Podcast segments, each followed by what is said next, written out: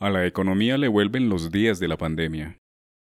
La economía colombiana no marcha bien a la luz de los resultados del DANE que dictan un decrecimiento de menos 0,3 durante los pasados julio, agosto y septiembre.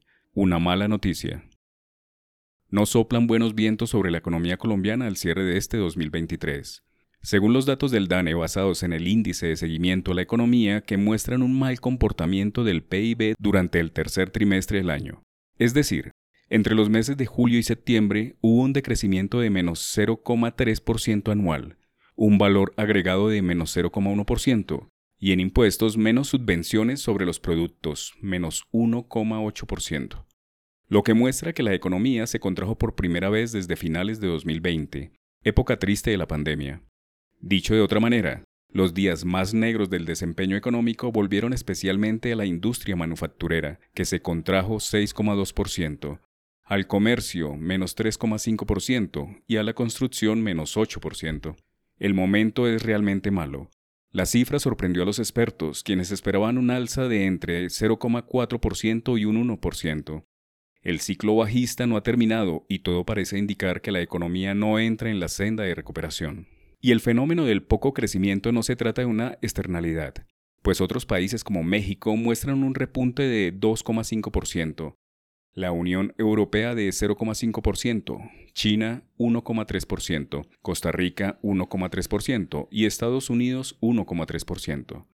Lo que está sucediendo en Colombia es una crisis de confianza y de trabajo conjunto entre el gobierno nacional y los gremios de la producción, que no se han sentado juntos a buscar fórmulas y caminos diversos para volver a crecer y generar empleos formales. Si al tercer trimestre la economía toca terreno negativo, quiere decir que el consolidado anual va a estar muy por debajo de lo esperado, y cifras anheladas superiores a 2% no van a llegar a la luz de los números entre julio y septiembre. No hay políticas públicas encaminadas a hacer crecer la economía, bajar la inflación, exportar más, sustituir importaciones o rebajar las tasas de interés. En pocas palabras, la economía está manga por hombro expuesta a una serie de reformas estructurales que no tienen buen recibo en varios sectores y que tienen un camino de aprobación bastante tortuoso.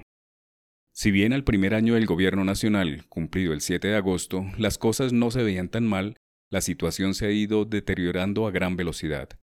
La situación no tan oscura tal como se pronosticó en tiempos de campaña, la revaluación del peso ha jugado a favor, siendo la moneda más apreciada de los mercados emergentes con 25%, la inflación de 12% ha empezado a ceder en consonancia con la tendencia mundial.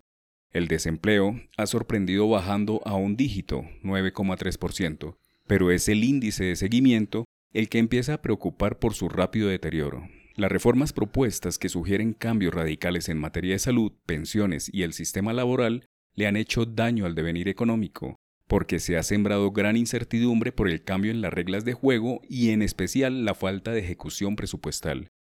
Desde hace casi ocho semanas, el reclamo del presidente a sus ministros ha sido el mismo, que inviertan, que lleven el dinero público a las regiones, que hagan obras, en otras palabras, que muevan los impuestos que han sido millonarios.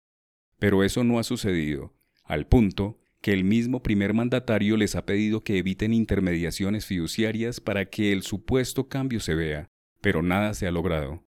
Hay que intentar que el crecimiento del PIB este año esté en terreno positivo, y ojalá supere el 1,5%, porque un casi 2% es bien imposible.